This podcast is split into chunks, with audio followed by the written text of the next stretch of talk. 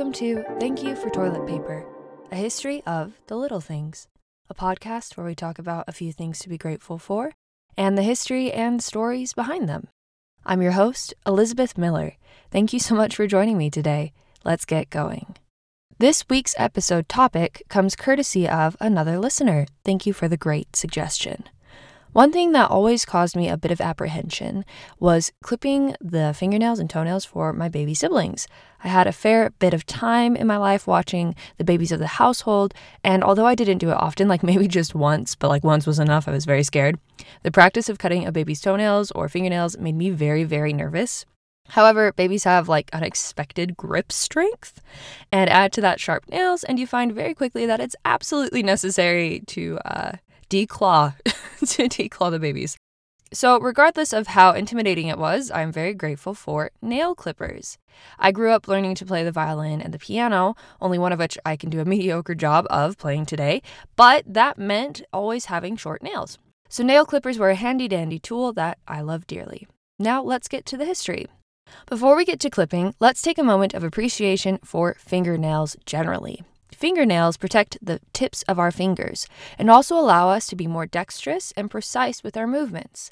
Fingernails also strengthen our hands. Our fingertips are one of the strongest parts of our hands, thanks to fingernails. Which is a good thing if you think back to all the times you may have slammed a finger into something. Our fingernails also protect us from bacteria. Fingernails are made up of three layers of keratin, which also makes up our hair, as well as horses' hooves. These cells, however, are no longer alive, which is why you can cut them without pain, unless, of course, you cut too deeply. That hurts because your nails protect a network of nerves under your fingernails. So, now that we have some appreciation for our nails, let's talk about nail maintenance. First off, when it comes to nail clippers, we have two main types the compound lever and the plier. There are actually two specific shapes for the blades on nail clippers as well. The concave blades are meant for your fingernails, while the convex blades are reserved for tending to your toes. As far as the nail clippers that we're most familiar with today go, there were actually a number of people who contributed to the invention of what we see today, which usually includes like a nail file and sometimes also a catcher. But one of the inventors who got us on our way to today's modern nail clippers was a Hungarian inventor by the name of David Gestetner. Gestetner actually got his start as an inventor when he worked the stocks in Vienna. During that time, he had to make loads of copies, and so he decided to improve the system and make the Gestetner stencil duplicator. This was the first time a stencil had been used to make copies in office copying history. The story goes that he had moved to Chicago and was selling kites made of Chinese paper and accidentally spilled ink all over the kites while selling them. When he began to clean up, he noticed that the same pattern from the ink was on several of the kites, which prompted him to try out his stencil method. But back to nail clippers. Gestetner invented his version of the nail clipper while living in London. While Gestetner filed his patent for his invention in London, the first patent filed in the United States for an improved nail clipping tool was filed in 1875 by Valentine Fogarty.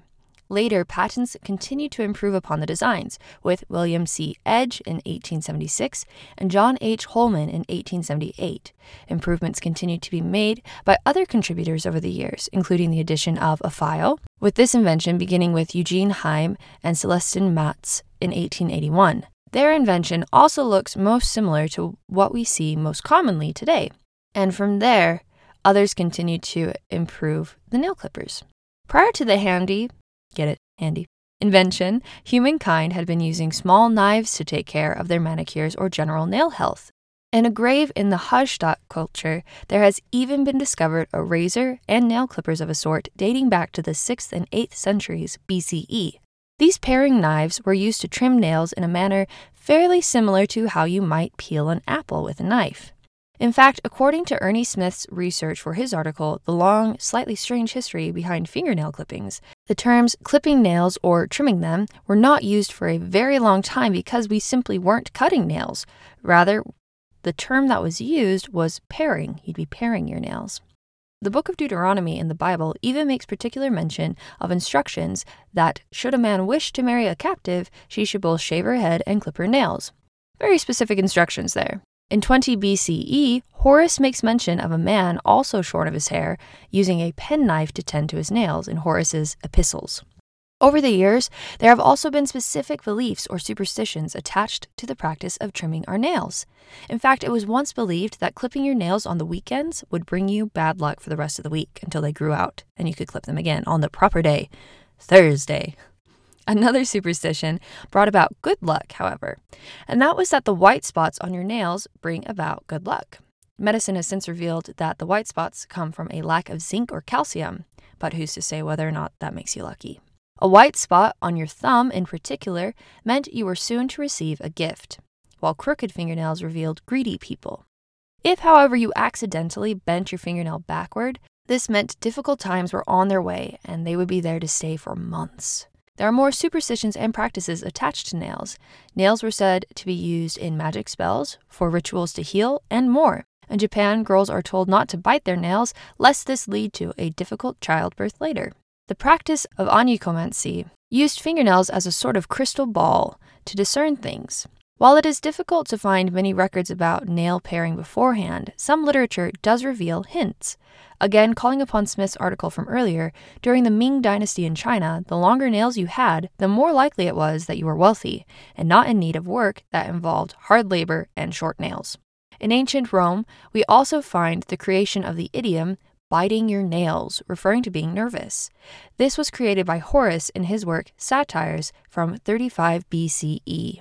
Another mention in literature is made of Queen Cleopatra using henna plants to dye her nails a rusty red color. Whether your nails are making a statement about your status or nail clippers are simply keeping you free of baby claws, nail clippers have made life just that much easier, especially for those of us who struggle with hand eye coordination and balk at the idea of taking a knife that close to our fingers. So, for those reasons and many more, I am very grateful for nail clippers, and thanks to our listener who suggested this topic. That's it for this week. I hope you have a wonderful day. Take care.